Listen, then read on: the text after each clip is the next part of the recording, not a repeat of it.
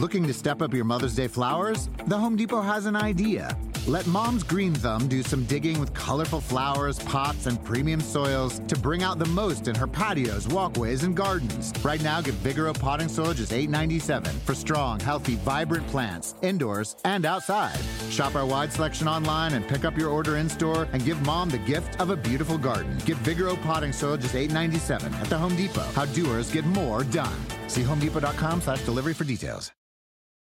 Shopify is the global commerce platform that helps you sell at every stage of your business. With the internet's best converting checkout, 36% better on average compared to other leading commerce platforms, Shopify helps you turn browsers into buyers. In fact, Shopify powers 10% of all e commerce in the US. Sign up for a $1 per month trial period at shopify.com slash podcast free. All lowercase, shopify.com slash podcast free, shopify.com slash podcast free.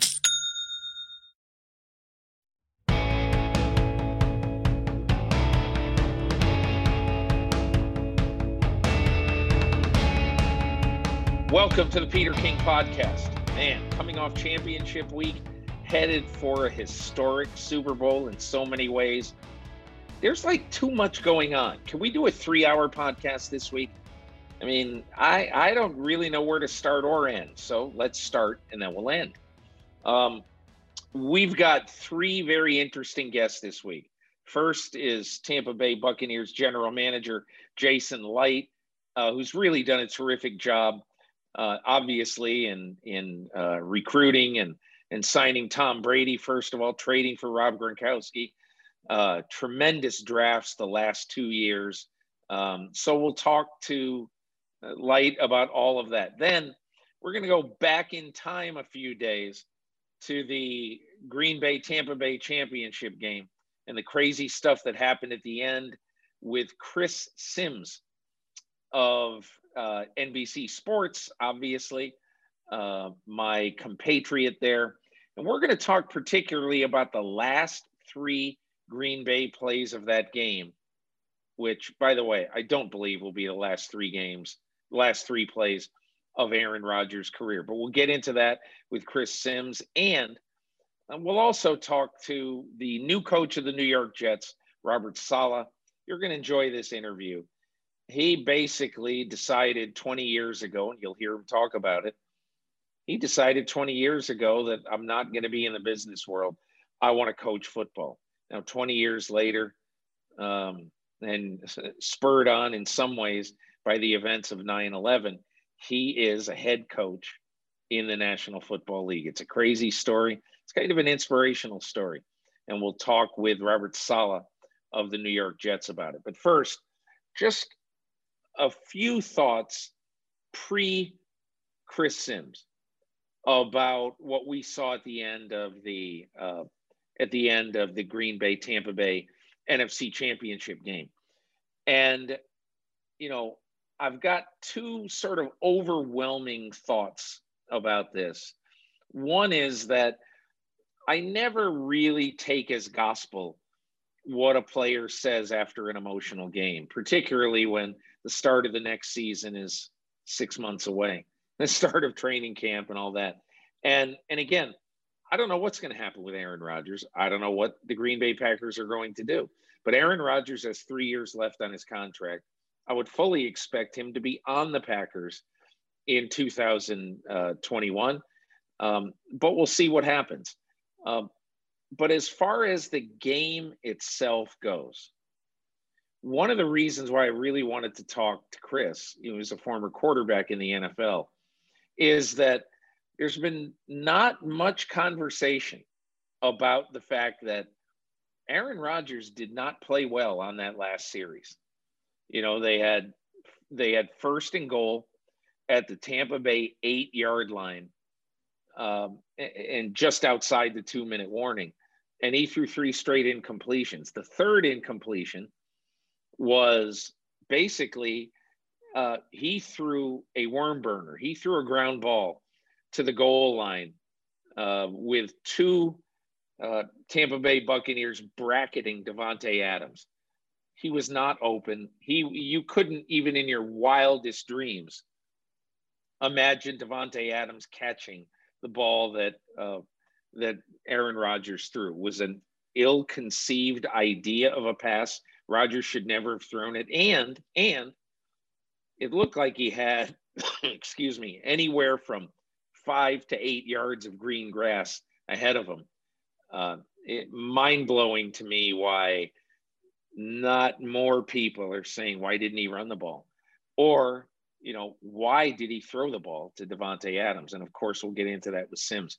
But the larger question is, you know what I really want out of my superstars, out of my stars? I'd really like them at the end of a game like that to say, you know, I got to do better. I got to play better in a series like that. So, you know, with all these questions about should we have gone for the field goal, should we have not? Of course, they shouldn't have gone for the field goal. It was a dumb decision by uh, Coach Matt LaFleur of the Packers. But I would like to hear Aaron Rodgers say, you know, I could have played better on that last series. I should have played better on that last series. So some of this loss is on me, which it is. And that just left me shaking my head.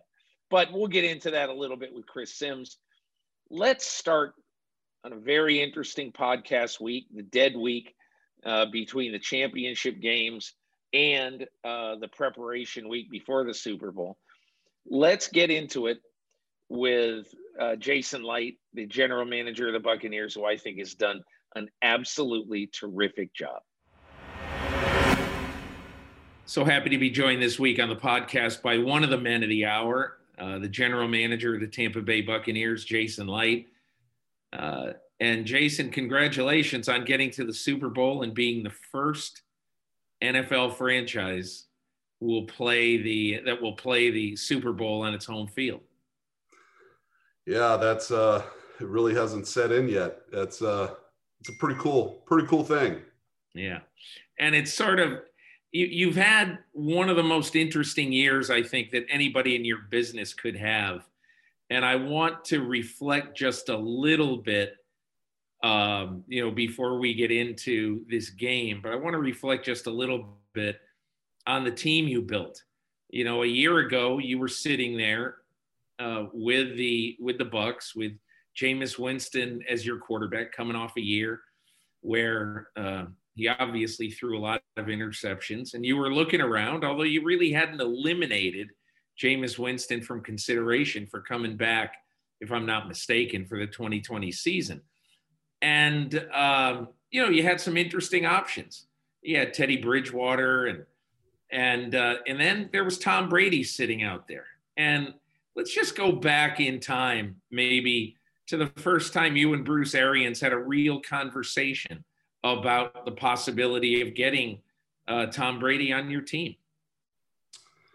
Yeah, it was about probably almost exactly a year ago. Um, I can't remember the exact date we had a um, an end of the year like get together with uh, staff and with the business side, the entire organization. Um, something that we have typically done. We're can't do it now, but you know, it was probably the last time we ever did something like that. And Bruce and I were, you know, mingling with people that we don't normally mingle with, you know, people that work in ticketing and accounting and all that kind of stuff, and pulled them aside and I remember saying, you know, there is one player out there that that you know may sound like a pipe dream, but we could consider it's Tom Brady. And um, you know, it just kind of went from there. We had a lot of meetings. We had a lot of you know evaluations. We all of our scouts and coaches did you know dotted their i's, crossed their t's, doing all the evaluations of every quarterback that was available. And um, lo and behold, we we're at this point now. when when you first started thinking about it did you have a good feeling about it? Did you just think it was like you said a pipe dream? Well for me it was you know we we just and my staff we we just had to do our due diligence and um, you know it's it was kind of weird. I think clyde christensen walked by his office one day and he was watching tape on all the quarterbacks and he said this is really weird. I'm watching Tom Brady. Like the, there's a chance that he could become free if if he didn't go back to New England. Um, he said, "I'm looking around." He said he was looking around if there was a camera, if this was some kind of prank, and. Um, um, so, but for me, it was it, it was a little bit like I don't know if this is ever going to happen. But Bruce, being as confident as he is, he was like, "Well, why the hell wouldn't this happen? Why the hell wouldn't he want to come here?" Um, and um, we, you know, this is I think we've talked about this before, but or I have with someone that uh, we, John Spytek is my personnel director, and um, I've got a great staff. I could talk for hours about them, um, but we were in my office one day and Bruce was in there and I posed that very question. I said, well, why would he come here? Um, and Bruce said, why the hell wouldn't he? And then Spytek pointed to, I had a depth chart up in my office on my smartboard and he said, this is why he would come. And he pointed to, you know, Mike Evans and Godwin and OJ and, you know, our defense, uh, Lavonte and company. And he said, we built it. He, he will come and so it became known as uh, Operation Shoeless Joe Jackson. So, no. um, we, uh, you know, then throughout the process, Spytek would pop into my office, or Mike Biehl, my college director, or Mike Greenberg, our cap guy, or Rob McCartney, my pro director, um, and just like every once in a while would say, "Hey, go the distance," or, or and drop little lines from Field of Dreams. So it was it was a it was a fun time. It was you know they were just trying to keep my uh, you know keep my sanity, but also realize hey this this could happen. So it was a it was a long felt like years, um, but it was only months until we actually had the opportunity to talk to his agent and um, and then ultimately talk to him when we were able to. But when we called his agent Don Yee, um, the first thing he said was you made the right call. So I knew at that point um, we had a chance. So it obviously told me that they had been um, looking at us as, as a, a potential option. What's really interesting, that was, I believe, Monday, March 16, which would have been the first day of the legal tampering period. And as you told me back then, you and Bruce never talked to Tom Brady until Wednesday, the I think it would be the 18th, where you finally had a conversation with him. So that had to be a pretty big conversation. What do you remember about your talk with him? And it was you and Bruce at the same time. Yeah, um, I was. I went over to Bruce's house, and um, you know, the minute that we could talk to him, um, I called him first, and um, he uh, his first words were, "Hey, babe," you know how he talks. He said, "This is going to be fun," um, and I like I remember, you know, I had the phone and I went, "I think this is actually happening," you know, to Bruce, and uh, he, you know, we had a we had a you know a talk for whatever it was, 30, 45 minutes. Um, he rattled off all of the players that we had. He obviously had done his homework, which is not to, I mean, which is us to be expected, the way he is so detailed. Um, talked about every game we played and how close we were, and um, our defense, how it stepped up the second half. And then I turned it over to Bruce, and those two just talked for it seemed like an hour, um, and then gave me the phone back. And first thing he asked was, hey, can you give me the numbers of all of the all of every player on our team? I want to I want to start talking to him. And we he he told me I can't remember what the number was, but he had the exact number of hours that we had until we opened up the season with uh, with uh, New Orleans, and he said we have to take advantage of every minute. So um, I mean, he said we've got twenty five thousand six hundred and forty seven hours. Whatever it is, yeah, yeah, he he knew. it was it was pretty cool. Yeah. Um, and I wonder, in a football sense, obviously you think, "Wow, it's great. We got Brady on our team." But I mean, in a football sense, were you pretty sure it would work? Were you positive it would work? How did you feel right around that time in, in the middle of March? I'll be honest with you, we thought it would work we were confident. You know, I've got the most confident head coach maybe in the history of the NFL. You probably do. That um, was, of course, this is going to work. Hey, this is great, babe. You know, it's like, you know, here we go, man. Like, all right, great job. Let's let's let's go. Um, one other thing about that conversation that I've never talked about.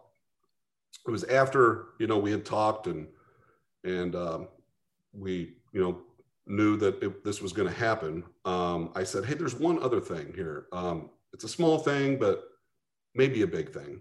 Um, we have a number 12 on our team, and he's pretty good, in Chris Godwin. Um, what are you thinking about that? And he said, oh, you know, he's a great player. I'm, I'm, I'm not going to take his number. Um, you, he's, you know what number I'm thinking of?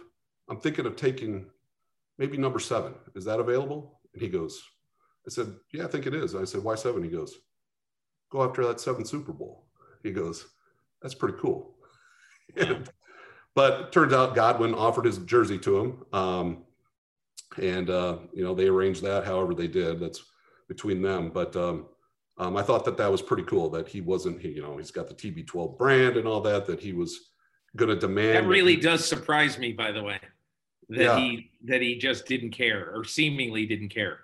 Yeah, it was last thing on his mind. Well, obviously he thought about it a little bit, like, hey, you know what? Maybe I'll be number seven. You know.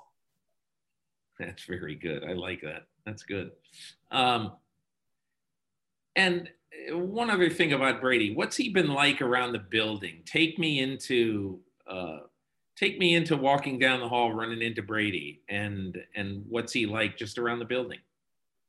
He's the most humble um, superstar that I have ever been around. He is gracious. He's polite. He doesn't want to ruffle feathers. He doesn't want to be treated special. Um, that was very apparent from the beginning He said, I've got to earn my players, uh, my teammates' respect. Um, when you pass him in the hallway, you, you know, he acts as if he's a practice squad, you know, player. Um, it's he obviously doesn't have that aura to him. It's like it's Tom Brady, you know. Um, yeah. So, but um, he he couldn't be more just quote unquote normal um, if he tried. It's it's really a great quality about him, and I think that's why he is such an exceptional, rare leader. That he um, he truly cares about everybody, his teammates, his coaches, staff, treats them all with with with the utmost respect. You know what I thought when he left New England? I mean, everybody has made it out to be uh, you know, Belichick versus Brady and, and all that stuff. And I mean, you were in the organization, obviously, so you know both people very well. But I honestly felt that this is just, this is not someone's fault that Tom Brady left the New England Patriots. This is, I, just look at it as sort of life. Who takes a job and when he's whatever 21 years old and stays in that job forever? They're they're uh, what 10% of the american population? 5 i don't even know. But i think it's pretty natural that a guy might want to see whether the grass is greener somewhere else maybe not even that he might just want to go somewhere else and play somewhere else i don't think it was a hatred of Belichick, the Patriots, or anything like that. I think it was a realization hey, if I could play a couple of years, who knows, two or three years at a place that has incredible talent, why wouldn't I try that? And I just, I, I think a lot of people want to paint this as this is someone's fault. And I have never thought it was. Not at all. Not at all. I think you're exactly right. It's, I think 5% may be a little bit um, overshooting that estimate. I, yeah. I think uh, you know, 20 years at one place is a long time. And, you know, it's for him, I think he really likes challenges. I think he really likes um, um, to prove um, things. Just uh, that's, it's not about money for him. It's just about trying to do something that nobody else has done and not for personal gain. Just, it's just the way he's wired and he's always been wired. So I don't think it was anybody's fault. I think he wanted to try something new. I want to talk just a little bit about the draft. And um, obviously, you're sitting in a room right now where I had a little bit of a view on draft night. Um, you did your draft from home and you worked really, really hard. Uh, you allowed me to see your draft. I was able to FaceTime into the first round uh, of the draft and see you guys make a, a, deal. You traded up one spot and took Tristan Wirfs, the tackle from uh, Iowa. But I thought what was really interesting about your draft is that you had two players, and I'm sure you had nine players, but there were two players that, from talking to you after this, you really, really wanted. One was Tristan Wirfs, and one was Antoine Winfield Jr. And again, there are others. I'm sure you, they weren't the top two players on your board, you know, but what I'm saying is those are two guys who you really had your organization uh, had rated very highly, and you thought, man, if we could come out of the draft with these two guys, it, we would we would love to. And I just want you to tell me the story about, if you can, why you fell in love with each guy. Well, with with Tristan, he's first of all he's a very talented player. Um, he's very powerful, athletic. Um, he's an Iowa offensive lineman. You always got to like that. They're coached very well um, there, and there's a great track record. But getting to know him through the process of Zooms, um, we talked to him at the combine last year, but just through Zooms, you could see what a what a humble person he was and just raised right fantastic mother um, and just you know we we got lucky a little bit in that that's the way he actually ended up being and what he is. You can get a little bit uh, bamboozled sometimes uh, with these interviews and guys don't turn out the way you think they're going to. Um, that's the draft. It's a crapshoot. Um, but just you know everything about him plus the fact that we have a 43 year old quarterback that we need to protect. And it was a it was a natural uh, uh, decision that that's what we needed and that's what we got so moving up one spot we were worried about a couple teams coming up to that spot um, and getting them. and it turns out that there were there was some action there that's why it took so long to to for them to agree to the trade they were um, going over whether or not it was better to move back one spot for them to get their guy or move back, you know, however many spots to later. So found out after the fact that we, you know, once again, we got lucky, but we made the right decision in moving up that spot. I remember, by the way, uh, I think you were on the phone with Mike Mayock, who had to pick a, a couple of spots ahead of you. And you're on the phone with Mayock, and in the background, I hear this blood curdling scream, Mommy and I just said, man, Jason Licht now is dealing with what every American is dealing with right now, working at home. You know, there's a there's one wall separating Jason Licht between the mayhem of his house and his three children and drafting the next right tackle of the Tampa Bay Buccaneers.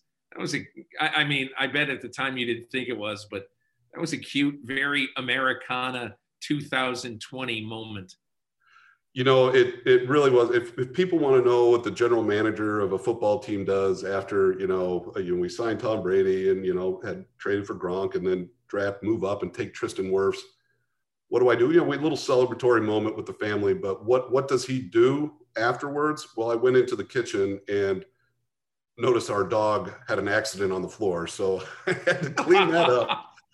and then I loaded the dishwasher. So it's that's that's the life of a GM now.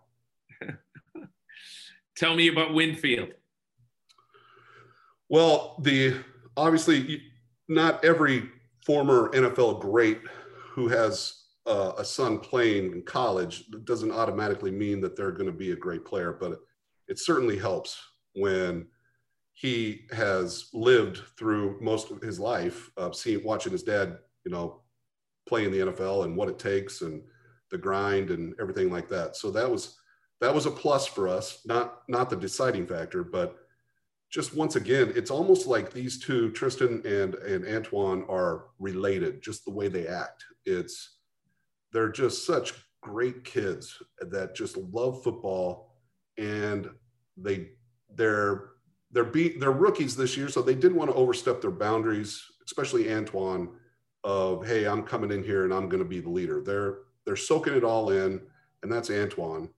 And I've talked to our coaches several times uh, throughout the year saying, man, you're doing a great job with uh, Nick Rapone's our safeties coach. I said, you're doing a great job with Antoine. And he says, no, if I'm doing a great job, I'm just doing a great job, not screwing him up. You know, just let him go. This kid, I remember one day at practice, uh, all the DBs were standing around. Um, we had, you know, a couple minutes before a new period started. And, and I said, hey, let's not let Antoine, I was joking around, get a big head now. Um, you know, he's not perfect. And they all looked at me and said, oh, no, he is. He, he, doesn't, he doesn't make mistakes. This guy is, this guy is perfect.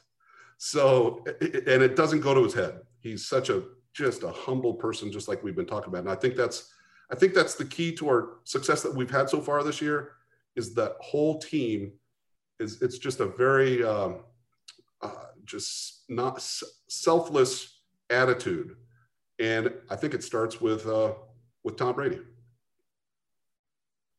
So interesting uh, when uh, when you watch your team play. You know, Bruce Arians told me after the New Orleans playoff game that uh, you know he felt you know there were a lot of big plays in that game. He felt that the biggest play was when Winfield punched the ball uh, out of uh, who am I thinking of now? Look. But yeah, yeah, that's right, that's right. The the uh, the tight end. He punched the ball out of his out of his grasp, and then Devin White picked up the ball, and he ran it for I don't know 20 yards or or something, and then you know that really was a huge turning point in the game. And I'm thinking to myself, I said, a 22 year old rookie safety punches the ball out a 22 year old defensive signal caller with the green dot on his helmet picks it up and runs it back a few yards. And then you guys basically, you know, clinch the game from there and, and win it from there. And I just thought for someone who's a general manager, it has to be an unbelievable feeling that you're, uh, you know, you're maybe your two long term great players on your defense are 22 years old, going to New Orleans and resoundingly defeating Drew Brees in his last game. And I and I talked to White after the game on the phone. He, I mean, he was very nice and complimentary about Drew Brees, but he didn't care it was Drew Brees' last game. You know, it was the biggest game of his NFL life, obviously. And how do you feel when you realize that you really hit on two huge guys basically to mold your defense around for a while. Well, it, it feels great. Um, once again, so, so proud of my staff that have worked so incredibly hard over the last few years, and to see it all come together, um, I'm just just very happy for them. Uh, I'm I'm I'm the luckiest general manager right now in the NFL. I feel because I just I really do have an incredible staff and the coaching staff as well. And these guys really take a lot of pride into developing players and putting them out there as rookies. Um, a lot of coaches won't do that. And so we also had Sean Murphy Bunting had a big play in the game, and Mike Edwards. Um, you know, a lot of young guys. We we we get a little bit. I think um, it's a little unfair that we get labeled as an old team, um, but we have some some players that are up there in age um, starting with Tom. And um, but we also have a lot of good young players that have been these last couple wins have been, you know, pure team wins. Um, you can't just put it on one person. It's it's been a lot of guys, a lot of pieces that are coming together and coming together at the right time. Hopefully, it continues. Two other things quickly. One is How's Antonio Brown been around your team this year? He has been nothing short of spectacular. Um, his attitude, his work ethic, which everybody knows he works very hard, but just his attitude. Um, he's actually been mentoring players.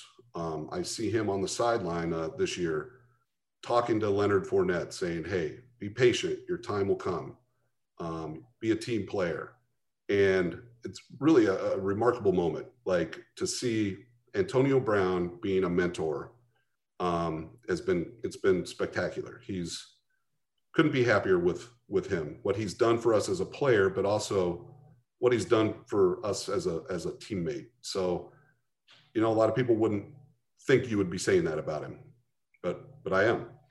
He seems to have heeded the what clearly is, you know, he's sort of at the last chance saloon here. You know, I mean, if if he if if if this blows up with Tom Brady Bruce Arians, you, and a, you know a team around him that basically is the perfect team for him to succeed with. I, I doubt he's going to be getting many or, or any other chances. Um, Antonio Brown, Antoine Winfield, Super Bowl. They both missed, uh, uh, you know, with injuries, the uh, championship game. Any gut feeling as we sit here, you know, for uh, 12 days away? I do know that these guys desperately want to play. And whether it was the Super Bowl or or not this coming up in two weeks, they desperately want to play. And their mindset is right. And um, I'm, I'm optimistic at this point, but we'll see. You know, it's also, I'll, I'll just end with this. I was so impressed when I visited your camp in August with a kid from Bowling Green named Scotty Miller, a wide receiver, who that day it was the first day that you guys had offense versus defense uh, in training camp, and it was a big day, and everybody was playing hard. Scotty Miller is diving. He's jump. I mean, it's like the biggest day of his life. And at one point, he comes back to the sidelines and he just vomits all over the ground. And I just said to myself, this this is a kid who will do anything to be able to play uh, in the NFL and particularly play with Tom Brady. Am I right? Yeah, you hit it. You hit the nail on the head. He's, you know, he's very, uh, he's a hungry player, and he's, uh, he's a great teammate. And Tom wouldn't be throwing him those balls that he has this year if he didn't have confidence in him. Um, guy will do anything to to help the team, and very, very happy for him and uh, and the way his uh, career has has taken off a little bit here um, coaches have done a fantastic job with him. Hey, listen, you you got to hit on the 208th player in the draft occasionally to have a really good roster. I mean, those are guys who you need. Those those picks really really matter. Jimmy Johnson used to say all the time, "I just want to collect a lot of picks because I know I'm going to be wrong on some, but I have enough confidence in our ability that if we have a bunch of picks, we're going to hit on a bunch of them." So I, I when I look at Scotty Miller, that's what I think. That hey, you know, 208th pick in the draft, sixth round pick, and a lot of people passed on him. And those are the kind of guys that if they come in and play well, they help your roster immeasurably. You know, we could sit here and talk for a long time about my misses. Um, had, had a lot of them. Um, I've, Might I've not be the year to do that, though. You've hit on a lot of them too. I, I've kind of, as I've matured in this position, I've come to find out that when when the coaches and the scouts are all uniform in their in their like or for a player during the draft process, and everybody wants a certain player, uh, your chances of hitting on him go it's a thousand times better than any other player. Like if you know what? If I say I like this player, I know I don't care if you guys don't like him. You'll you'll end up liking him. Watch out. I'm I'm right. You're wrong. Usually doesn't work. But when everybody likes a player, and Scotty Miller was one of them. Tyler Johnson wow. was another. Tyler Johnson was another one. I'm talking about the later round picks. Um, Tyler Johnson was another one this Tyler year. Tyler Johnson might might be. I'm not saying he has the best hands in the NFL, but the last two weeks he has made two catches that there's no way he should have made. Clutch. And and and I and I looked him up after the game and I said, how can this guy be a late fifth round pick? I mean, come on. How do you how, how, how is he the 160th or whatever he was pick in the draft? That's he's a, he's a, he's a good player. I'll tell you, uh, last year at the Outback Bowl, which is played here Raymond James, so I am able to use my wife's suite to go to the game and Bruce as well, and their suites are next to each other. And Bruce was at the game. I was at the game with my family, and Tyler Johnson exploded in that game. And Bruce knocks on the window separating the suites and points at him. And I said, Good. And then he goes, We need to take that kid in the second round. so he was, he, we, you know, obviously we were apart this year during the draft, but he was banging me up on my phone and on, you know, on Zoom. He's like, When are we taking Tyler Johnson? If we would have taken him with the 13th pick, he would have been happy. so, hey, that's it's the art of the draft. All I know is that these last two drafts, man, you you and your staff are killing it. You deserve really, you deserve a tremendous amount of credit for the Bucs being in this game. So congratulations to you, Jason. I appreciate it, Peter. Shopify is the global commerce platform that helps you sell at every stage of your business. With the internet's best converting checkout, 36% better on average compared to other leading commerce platforms, Shopify helps you turn browsers into buyers. In fact, Shopify powers 10% of all e-commerce in the US. Sign up for a $1 per month trial period at shopify.com slash podcast free. All lowercase, shopify.com slash podcast free, shopify.com slash podcast free. For the world's greatest athletes, This is the showdown we've been waiting for. there is nothing like competing on the world's biggest stage. It's a world record again! Gold for the United States. Unbelievable. And when that stage is Paris, anything can happen. I have never seen anything like this. How about that? An Olympics unlike any other. What a performance. The Paris Olympics, this summer on NBC and streaming on Peacock. I'm ready to go. Streaming now only on Peacock. Five rich and famous international soccer stars. They have everything except love. I think girls in the past have gone for me because of what I've got. That's why we're going undercover. We're setting them up with single American women, They don't know we are famous. They don't know we are rich. and they'll have to hide their true identity. What do you need for work? I'm an ad salesman. oh God, what am I doing? Love Undercover, new series streaming now only on Peacock. And now my conversation, not quite as long as the Jason Licht one, but my conversation with Chris Simms of NBC Sports.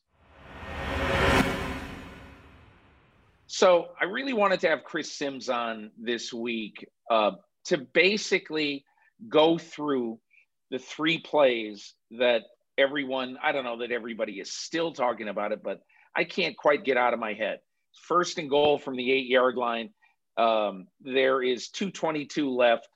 Green Bay is behind in the NFC championship game by eight points. So they either need a touchdown and a two point conversion, or, as Matt LaFleur thought, a field goal, stop them, use your timeouts, get the ball back, maybe with a minute 30 to go, and then try again. Um, but again, what makes that so flawed is that so that means you've got to score a touchdown. You can't just kick a field goal. You've got to drive on this defense that has done a pretty good job on you, and blah blah blah. So anyway, Chris, let's just go over these three plays, and and Cool. we'll start. I'll just go one by one, okay? Great. Um, so 222 to go, first and goal from the eight yard line. So basically, you know, they they spread the field, the Packers do on each one of these snaps. Right. Each one of them, they have trips right, three receivers to the right. And on this one, they have a tight end that's tight to the formation. I think it's Marcedes Lewis. Yes, it is. Okay, and then they have they have one back in the game. And so right now I basically am looking at this snap and it looks as though you know he wants to hit its play action to the back and it looks as though he wants to hit Allen Lazard. And Allen Lazard was not wide open, but he was open at the five yard line and the ball just sailed over his head. And it looked like Lazard wasn't looking. Give me your feeling on this play. Right. This is an intriguing play. And, it, and I don't know if I know all the answers here, but I certainly can tell you what I think and, and my experience. And I, I, I watch Tampa and Green Bay on offense and defense every week. So you explained it right. The tight ends attached to the formation on the left. They got three receivers to the right. It's really an RPO, uh, Peter. It's a true run call play. And Rodgers can decide as he puts the ball out there for the running back if he likes what he's seeing coverage wise, numbers in the box versus the run play and everything like that. He gives a little signal to his ear, right? I don't know what that means. Either way, all right. The thing that's I think they're trying to do here, a few plays before this, or it might have been the play before this, they threw a ball out into the flat to Davante Adams. They do this yes. a lot. You play zone coverages and two guys come off the ball and they kind of block, and Adams is in the slot and he comes out and gets the ball about one yard downfield and then turns it up and makes a play. This to me looks like the fake of that play. Hey, we just did this and had success with it. Now, hey, Allen Lazard and Marquez Valdes Scantling, come off the ball and act like you're going to block because we're going to throw that ball to Davante Adams. But then we want you to go up and hit up into the hole, and Rodgers will kind of look at Adams, and they're going to come up, and now you're going to hit them. It's the, the part I don't understand. You'll see Marquez Valdes Scantling fake the block and then run to the back part of the end zone. Right. He's not open. Lazard, though, Rodgers sees a hole there. And I think where things go wrong here is the nickel back uh, Murphy Bunting goes outside of Lazard. And I think Lazard is supposed to go outside of him and then sit in that hole. And Rodgers wants to throw him a rifle right there, like you said, at the one or two yard line. He can catch it and maybe roll into the end zone, something like that. But the DB goes outside and Lazard comes inside. And now he's in no man's land. And Rodgers wanted to be in that hole where he throws the ball. But the defense played it a little different, and Lazard didn't get to where he needed to go, and that led to the first incompletion. Yeah, and it looked like if he caught it, he'd be surrounded at say the five or four yard line. Um, it, he wouldn't have gotten in for the touchdown, but clearly there there appeared to be miscommunication. Yes, I don't know. Yeah, you're right. Yeah. He should have been okay. vertical. To me, and my my experience with that play is he should be vertical though. Like right. where you see the ball kind of going is where Rodgers wants them to hit that right there at the two yard line. But you're right. With the route he ran, if Rodgers threw it to him, I mean, he's going to get crushed at the three yard line. Right. There's two people right. bearing down at him. Right. Second down, uh, still second and goal from the eight. Trips right again. Right. This time there's two receivers on the left. Uh, there's no there's no back, and basically it looks like Rodgers gets flushed, you know, and sort of tries to make a play on the run around where the right tackle would be under significant pressure from Ndamukong Suh. Right. And what was weird about this particular play is that he chose to try to throw to Davante Adams right at the back of the end zone and it was significantly over his head. It was maybe a foot over his head, but it so it wasn't a great throw. But I give Ndamukong Suh pr- uh, credit for the pressure on that play. How'd you see it? Well, definitely, I, and th- and again, you know, this is uh this is a play I have great experience with. Matt LaFleur, of course, came from Kyle Shanahan, who learned a lot of football from Jon Gruden, right? And this is what we would call, like you explained it right, the back and the tight end are to the left, the three receivers are to the right they're running a double post concept basically, where the inside receiver Marquez Valdes Scantling's going to run a post across the field, and then it's Davante Adams who's also going to run the post, and outside of him is Allen Lazard running a little underneath route where if like, hey, I don't like those two post routes, I can go to Lazard and hit him maybe at the two or three yard line. I don't. The throw is high degree difficulty. Yes. You, I mean, you said it right, anyways. You know, Suh being there made it even harder. Um, Rodgers loves to do this right down in these areas. This is what makes him unstoppable in the red zone as he gets out of the pocket and now people converge on him in the secondary and he can manipulate them with his eyes and he throws touchdown passes. My issue here, more than anything, on this one, if we're going to really break this down, I would look at it and go, this is a play. If Rodgers had back, I wish he would have just stood in the pocket. This is, you know, he's been under duress most of the game. The pass protection was pretty good on this play. He did not need to leave the pocket, but he said he saw the the Red Sea part, and I think he's thinking like he always does, like Mahomes or a Josh Allen. Let me attack the line of scrimmage. I'll get some linebacker to come up, and now I'll throw a laser right by him or something like that. So when he hits right. the back back step on his drop, he sees that hole as far as where he can scramble, and he takes off. But the coverage is still good across the field. They're playing a, a zone match coverage where if you come into their zone, they match you like man to man. And as he gets out of the pocket, there's not a lot of separation, like you said, and Suh is bearing down on him. And he throws a ball that hey, he's got to be a little careful. He's not trying to throw an interception here and lose the game right here. So he throws it high. And of course, he's on run with Suh grabbing at him. And also, look at the play, too, Peter. He buckles his right knee and hyperextends his knee, which I'm not sure if that affects him maybe for not running the next play, as we're going to get into here in a second. Yeah, that's interesting. I, I kind of looked at this. I gave more than I more than I thought this was Rodgers' fault. I, I really didn't, although he did throw the ball high. I really yeah, gave credit to the Tampa Bay defense because right. not only are they pressuring him with a 300 pound guy who's got his hands on him, right? But there's nobody. If you watch that from the end zone view, nobody is open. No, you know, he doesn't have anybody open. Sometimes no. you got to give credit to the other guys. That's right. We lose sight of that a lot in this day and age because of fantasy yeah. football and quarterback numbers. But man, the defense, they're allowed to win some plays too. And they got, yeah, you know, yeah. million dollar athletes over there to your point. And you're you're exactly right. That's where there is nobody open. You're exactly right. And if you're gonna be nitpicky, I would sit there and go, oh man, I wish maybe he just stayed in the pocket and tried to throw the perfect laser in the back of the end zone to Davante yeah. Adams. But this is what has made him dangerous his whole career is getting out of the pocket and doing these type of things. And that, you know, like you said, led to a very tough, tough throw. Okay. Third play. Yeah. The same formation basically as the second yes. play. Trips right, two receivers to the left.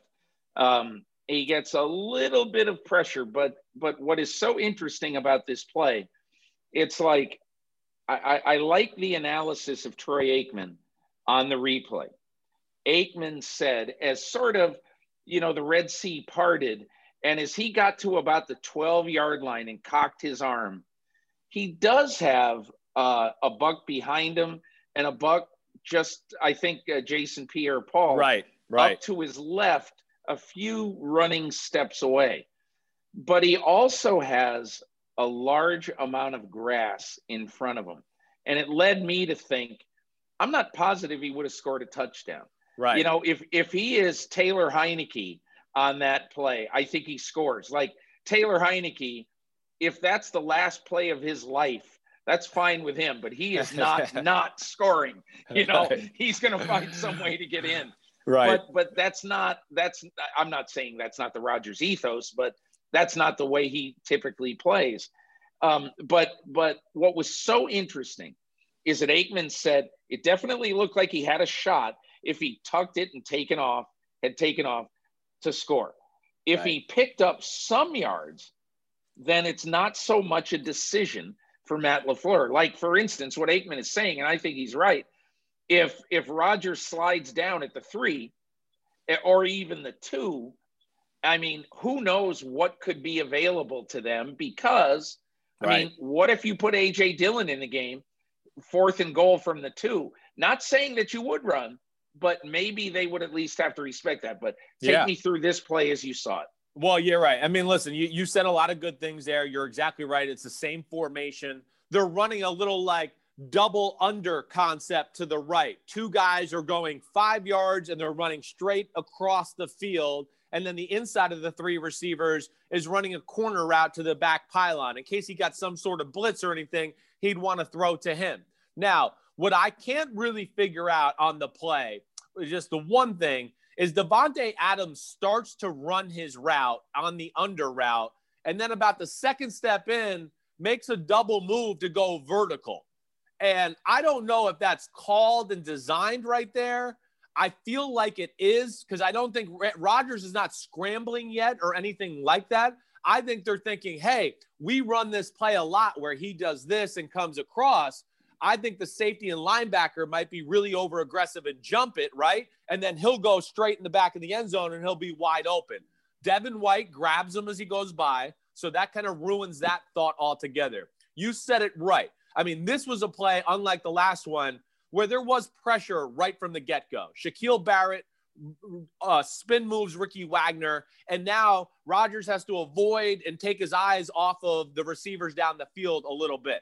As he's doing that and he runs up in the pocket, he's doing what he always does and like Mahomes does, right? He's attacking the line of scrimmage, but he's looking at his receivers to see if he can get somebody he can throw a laser to for a touchdown. The coverage stays very good. You know, Lazard might have been open on the right when he first makes the break into that hole, but he's still looking at Davante Adams at that point because that's his first read and it's his best player, and he'd like to get him the ball in the biggest situation right there. Now he moves, and he certainly could have got down to the three or four yard line. I don't deny that at all. Aaron Rodgers from five years ago scores a touchdown, I think. But the one at this point right now, and I think the key thing that you said, Peter, to me, it's the pump faking. Like if he stepped up in the pocket and just tucked it and said, I'm running, I think he probably makes it. But the fact that he's not running full speed and he's yeah. looking to pump fake and throw it, I think he's a little unaware of how close the guys are getting on him. And don't you think, down. Chris? Don't you yeah. think, Chris, um, on his when he first extends his arm back, right, right, right then you see Devin White, you know, contacting Davante Adams. I definitely yes. don't think it was a penalty, but he contacted him. Okay? Right. And at that moment, that's the only moment, right when he begins to get around Devin White, that he had any chance to complete the ball to Devin White. It felt like to me he waited a millisecond too long because by the time he actually threw the ball, there's Edwards and Adams, in which I'll tell you one thing that is totally fascinating. And I give the Bucs personnel staff, I give Todd Bowles a right. tremendous amount of credit. You are playing against the guy who you think is the greatest quarterback of all time. I'm putting words in your mouth. Yeah. You love Aaron Rodgers. I right. love him. Everybody loves him. Right. And and here you have the two backup safeties. And Chris, you realize this year, I just got to look this up. Hang on one second. You realize this year, okay, Mike Edwards played 189 snaps in the regular season, and Adams played 24 snaps in the regular season. And here is the NFC championship game. It comes down to your third and fourth safety, okay? And it comes down to making a play on maybe the best wide receiver in the game against maybe the best quarterback in the game. I love what Adams and Edwards did here because this is the big, big, big moment of their careers. And they both came through. No doubt about it. Uh, you you you said it right. I mean, you gave the the compliments to all the right people, and I'll just add to this two things that you know the great luxury of their front four being able to get to Rodgers by themselves. Right? They never had to put their DBs in a lot of compromising positions because their front four dominated the Packers' uh, pass protection O line. And then the other thing that jumps out into your Todd Bowles thing and what you're saying, you know, we've seen we've seen the last two plays we're talking about we're talking about defense that's kind of all over the route concepts of what Green Bay's doing. They obviously had a pretty good feel for how they were going to be attacked down here in this yeah. area. And, you know, I think the big thing that you bring up, because again, it's not a perfect game, but when he first cocks that arm, right, like you talked about, and now Shaquille Barrett's also kind of in his way. So he's got to move and he's cocking his arm at the same time. When he's doing that, you said it. Devon, Devin White, you know, is hitting him, has a little hold of him. I don't think it was pass interference either. It's just rubbing, rubbing's racing. That's part of football. I'm with you. But during that moment, Rodgers is looking at him. There's physical contact with his receiver. And in that moment, if you watch real closely from the end zone copy, he looks outside. So he's looking at Davante Adams, and then he sees him being grabbed and he starts to go like this because he's going, all right, I got to get off him. It's not, he's not going to get open. And now he looks at that and Devin White, to your Todd Bowles point, they've taught him, hey, once he crosses you, look for the next crosser. And he let Adams go and went to Lazard. So now he Rodgers is thinking, wait, I I I didn't have Adams. I should have Lazard. Wait, that guy's there still. And now he tries to come back to Adams. And, and just like a little said, bit too, too late. late. It's yeah. too late. Right. Yeah. yeah. Um, so last thing I would ask you.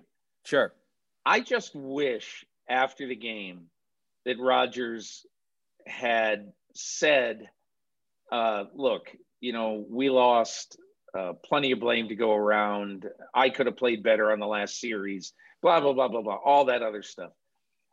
I just really didn't like how it seemed coming out of there. Not that he threw Matt LaFleur under the bus, he didn't, but that, um, you know, in my opinion, and again, it's hard when it's 25 minutes after the game and right. you're sitting there and you're taking these questions. You're in despair.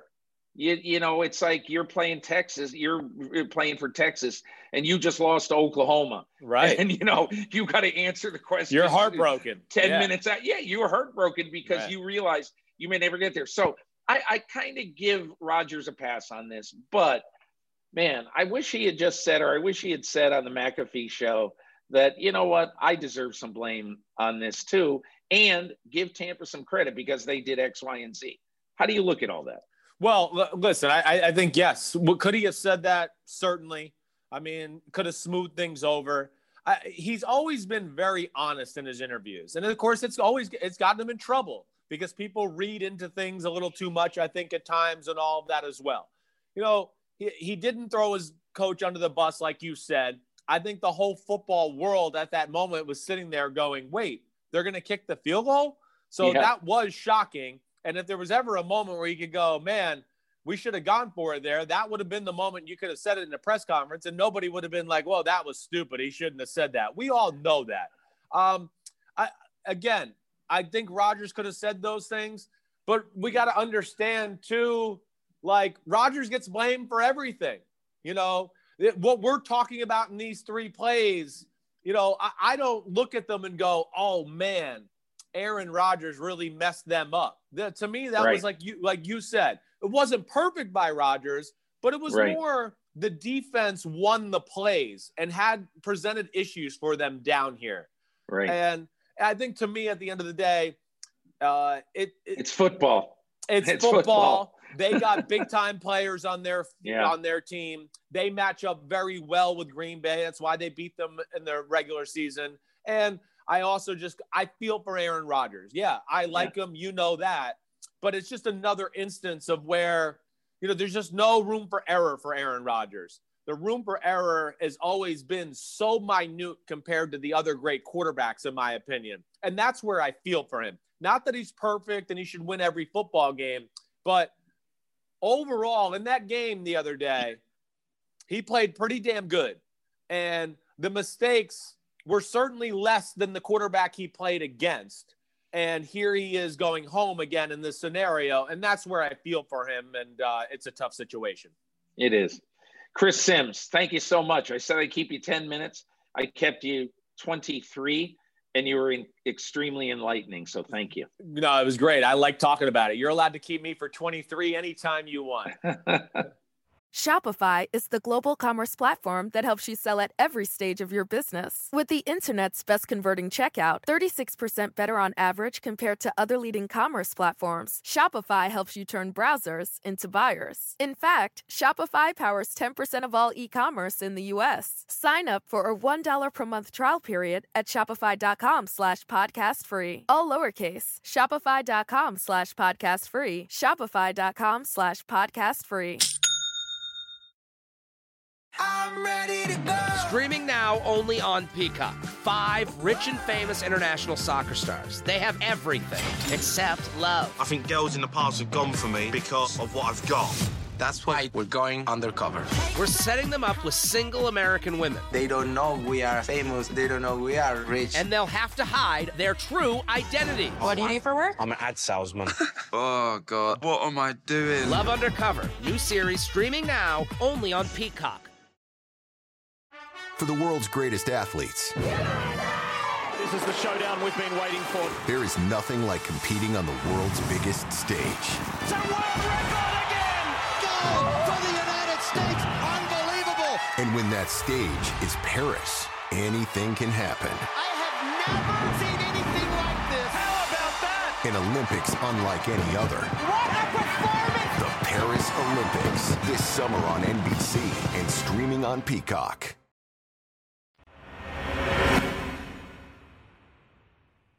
And now Robert Saleh, the new head coach of the New York Jets.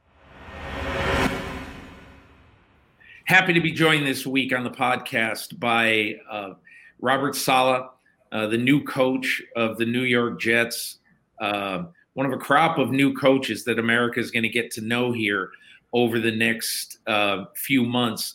Robert, thanks so much for joining me. Oh, thank you for having me. So, Robert, I think I think America would be very, very interested in your story, your backstory, particularly, you know, as you were growing up in Detroit. Tell me what it was like growing up in Detroit and how did you fall in love with football? You know, um, so uh, Dearborn, uh, which is a specific city, it's just a suburb outside of Detroit. That uh, uh it's it's the largest concentration of Middle Eastern Middle Easterns in the world outside of the Middle East and uh, you grow up it's almost like its own little bubble you know the, the language that's spoken the slang of english uh, uh, uh arabic is written on every single store uh, that you can possibly imagine. The high school i went to uh, is a public school that's over 90% middle eastern and and the football program is rich in tradition. At one point during my time we had 34 consecutive winning seasons which was a state record at the time. And so it's a, a tremendous uh, high school in terms of tradition. And, uh, you know, you just look at that community and, and how unique it is. Football acted as the bridge to creating a connection to American culture for when my grandfather migrated over. And so, at uh, for my family, I mean, I was born. I, I, tell people out of the womb we were football. We were a football family. We had from 1964 until me in 1997. There was a Saleh on the football team at Fordson uh, high school. And wow. so it is a very long, rich history of uh, tradition of us being over there. And so it's, I mean, like I said, it's football's in my blood, and it's uh, it's a big, big part of that that community. So there's a little bit of a hole in your Wikipedia bio and you're going to have to you're going to have to fill it for us okay and that hole is you go to northern michigan university um, you play football there. You play tight end, I think, if I'm not mistaken. Yep. And you play tight end there, and then you leave college, but the love of football doesn't leave you. Yep. And I wonder how what happens at the end of your college experience then that leads you back to football. So, um, you know, I went to college, and I, you know, the Division two schools were uh, offering me scholarships. And I went to Northern Michigan because of the education program that they have. Uh, I always felt like I'd be a teacher one day, and uh, ended up falling into finance and business and all that. And so when football was done, I got into the corporate world. I was a, a commercial lender, a, a credit analyst, uh, more specifically at Comerica Bank World headquarters in Detroit.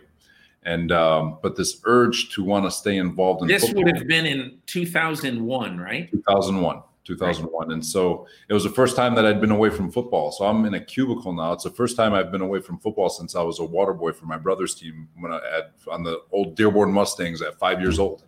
And uh, so, uh, and it was good. You know, I was happy. No training camp, body felt good. You know, was, everything was good. And um, unfortunately, 9 11 happened.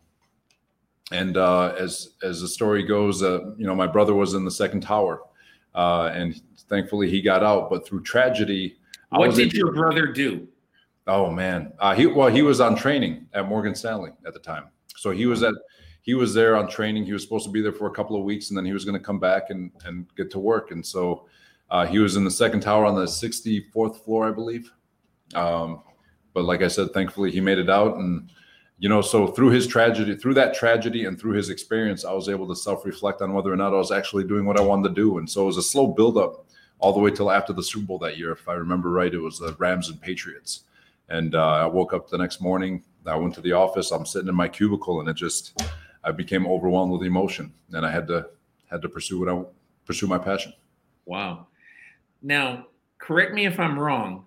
You your first job was on the Michigan State correct. staff. Is that correct? You gotta you gotta take me from early February 2002 yeah. to getting to, on the staff of a Big Ten team. All right, so I'll, I'll go through it. You know, so uh, Jeff Stergalas was my high school coach, and uh, he got me in contact with uh, uh Mike Vollmar, who was the director of football operations at Michigan State at the time. And I drove up there, coat and tie, and uh, I asked for a job. Uh, he gave, just gave me that interview, gave me that uh, just out of respect for my high school coach, and uh, you know he um, he tried to talk me out of it. He's like, he's looking at my resume. He's like, why do you want to do this? It looks like you can make a heck of a lot of money in real estate. And I was like, I probably could, but you know, I want to, I want to do this. I want to pursue coaching. And so he said, well, I'll tell you what, we don't have a job, but you can volunteer your, your time. We can make you a Spartan aide, but you have to do your own legwork. You have to pay through grad school. You have to do it yourself.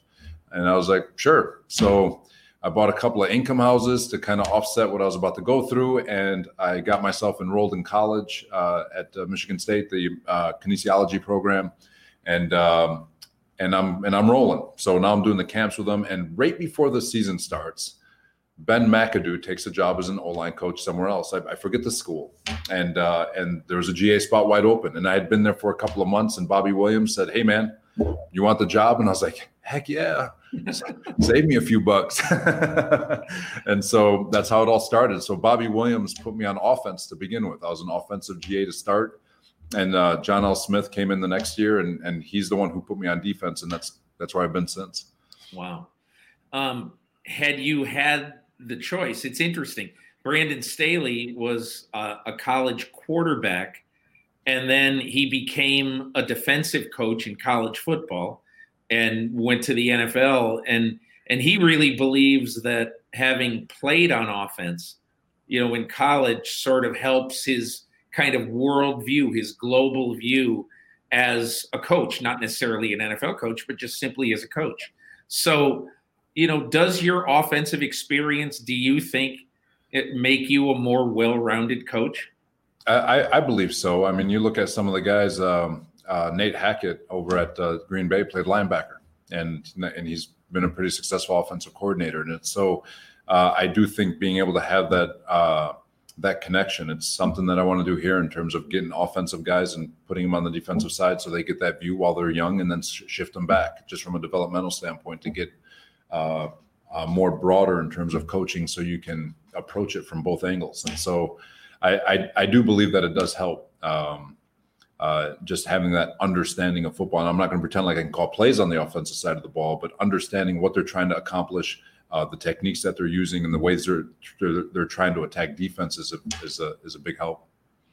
Richard Sherman once you described once described you to me as a guy who is an incredibly uh, smart thinker on the defensive side of the ball. He said, every time we got a game plan, I'm confident that we are going to be in position to win that game and to win these individual battles we have.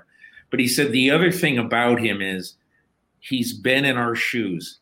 He understands that you've got to play with emotion, that you can't necessarily overload players with you know, schemes, designs, everything like that, so that they can't go out and sort of unleash their their inner greatness on the field.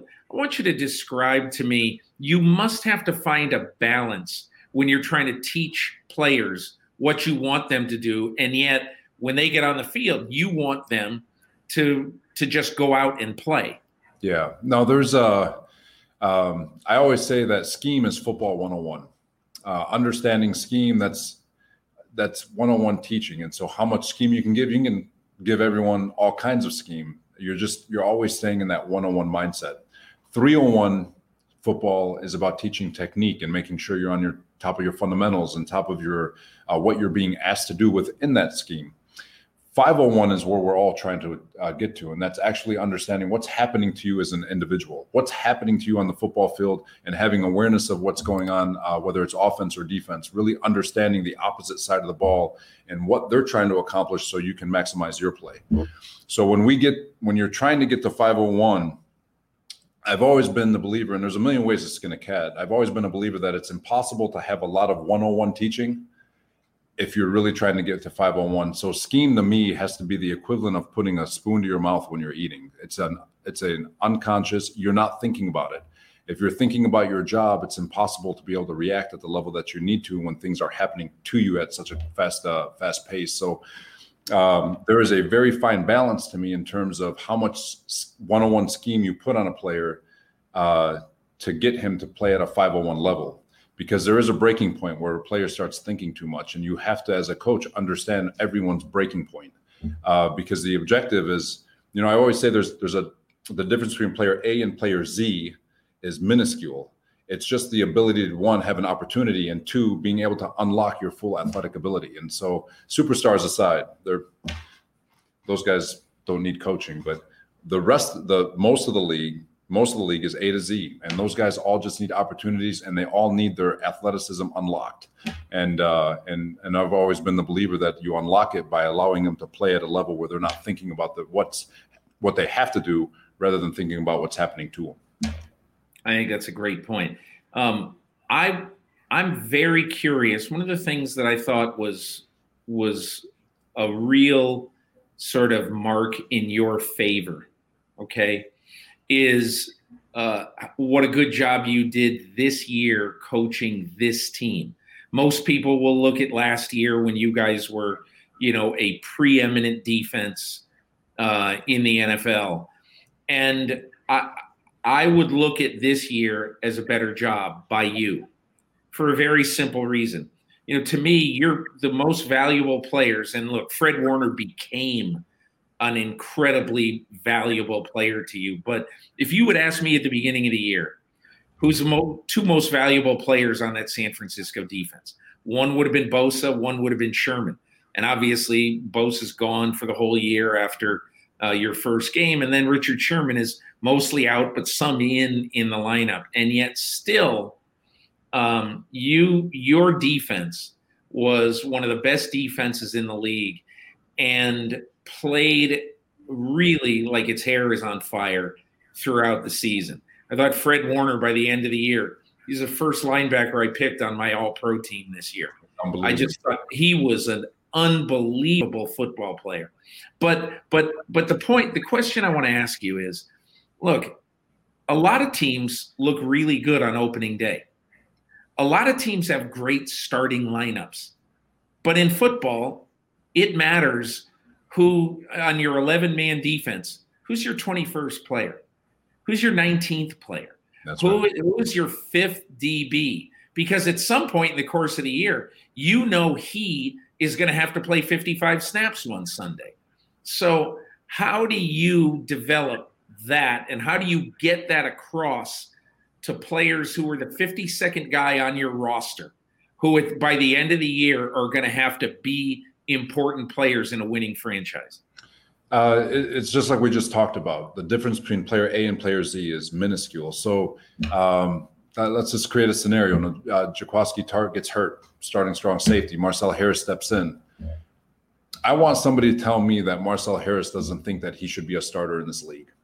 Every player has believes that they're starters in this league. They have that confidence, and they need that vote of confidence from their coach but they also have to know that they can go out there and play as fast as humanly possible, where they can unlock all that athleticism so they can prove that they're starters in this league. And so when we go back to what we talked about with scheme, giving these guys the ability to be so in tune to the scheme, even though their reps aren't maximized throughout the year, but they're able to get their mental reps. Schemes not being recreated day in and day out. It's just being fine tuned and repped and repped and repped. And so every rep they're taking is with purpose.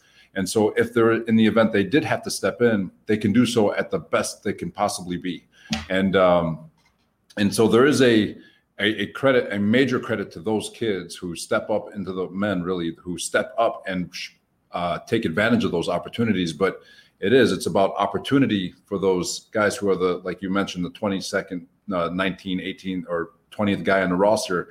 It's just a matter of opportunity and being in a system that allows them to unlock all their athleticism because they don't have to think when they hit the football field. And that's uh, credit to them, staying locked in, same with the coaches, keeping them engaged, keeping them getting their reps, having the after practice meetings, after practice uh, individual sessions to get them and keep them up to speed. So in the event that we did lose somebody, somebody else could jump in and still play at a high level. I'm going to ask you two other things. Um, the first is, and this is ridiculously beyond your control. It's 10 years before you were born, more probably more than 10 years. But the New York Jets last won a Super Bowl 52 years ago. And I live in Brooklyn. And on the occasions where I have New York sports talk on the radio, when people call and talk about the Jets, they have one of two attitudes. They're mad as hell and they're not going to take it anymore, or they talk like their dog just died because the Jets can't get it right. And you are coming into a situation where, other than a little bit of an oasis a few years ago when Rex Ryan had the team playing well and playing in some big games, this team really hasn't won anything for a half century. I mean, you are up against the odds of all odds, it seems to me. What do you think of that? And how do you turn around the ethos and attitude of an organization that really has been down for a while? You know, there's uh, you can never hide from the past, right? I mean, it's it's real. It's uh, uh, the the past is the past, but at the same time, you can never look behind you. You always got to find a way to move forward. And one thing I learned, because there is perception. The one thing I learned through these six interviews is that a lot of the perception that people talk about when you walk into these buildings and the perception of different ownership groups and hierarchy and all that, it's just talking to them, you can feel like hmm, that perception was actually pretty accurate. The one thing I can tell people, and when I walked into this building and had the opportunity to visit with Christopher Johnson and uh, Joe and Jaime, the you can you can throw that perception away. These are unbelievable people who have unbelievable who display so much humility in terms of wanting to collaborate and communicate and do things the right way to make sure that no emotional decisions are being made and everything's being done in a calculated manner after a collaboration between everybody. And when you have that i just think that it's impossible to fail. I do. I think it, i think when people good people get together and they communicate to make the right decisions for the organization it's really hard to fail. And uh and so, what I say to fans is judge us moving forward. Uh, dive in head first and trust that everything we're doing from now till whenever is designed to win championships. And I have no doubt in my mind that this organization is going to win a championship one day. I don't know, I can't tell you when, but I promise you it's going to win because the people who are making the decisions have the have the right mindset. Isn't it kind of cool now to know that Joe Namath is rooting for you to succeed? It's unbelievable. so naming, man. I just, you know, you grow up watching all the highlight tapes, and it's Broadway Joe, and you know, being uh being in New York with everything that's happened throughout throughout time. This is this is the spot. This is home, and uh, I it's uh it's it's cool. So that's the other thing I wanted to ask you. So you know, you've lived in a few places, and now you come to New York, actually suburban New Jersey, but you'll be in New York a time or two uh, when the pandemic is over. What does it feel like to you? And think back to the 20 year 20 years ago when you sat in that cubicle and said, "Damn it, I'm going to chase my dream." What must it feel like right now to be Robert Saleh? Uh blessed. Um, it's um, it's a blessing because you know the on the unfortunate events of 9-11 was what triggered everything uh, to win a super bowl at metlife as a seahawk um, to be the head coach of the jets new york of all of all teams and it's the 20th anniversary the day our first game is the day after the 20th anniversary and i'm the 20th head coach of the New York Jets. I'm supposed to be here. I believe that Uh, there's a reason for this, and uh, and we're going to get this right. There's no doubt in my mind. So, Robert Saleh, from your lips to God's ears, in and in the middle, stopping by Jet fans' ears. Anyway, I really appreciate you joining me. Thank you so no, much. Thank you, Peter.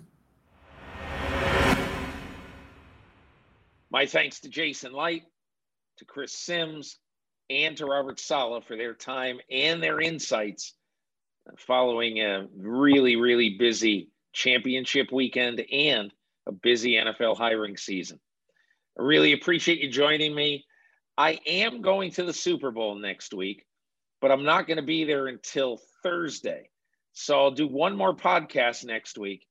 It won't be from the site, but then I will be at uh, Super Bowl 55, Kansas City and Tampa. And, um, you know, I don't know what's going to happen. It's going to be a fairly unique thing, leaving the comfort of my seventh floor apartment in Brooklyn, uh, where I've watched the 2020 NFL season, uh, and finally going out to be live in a stadium watching a game. Talk a little bit about that next week when I see you for another edition of the podcast. But thanks so much for listening and for watching this week. Enjoy your weekend. It's the non football weekend, but I'm sure you will find plenty of things to do with your time. Thanks for listening.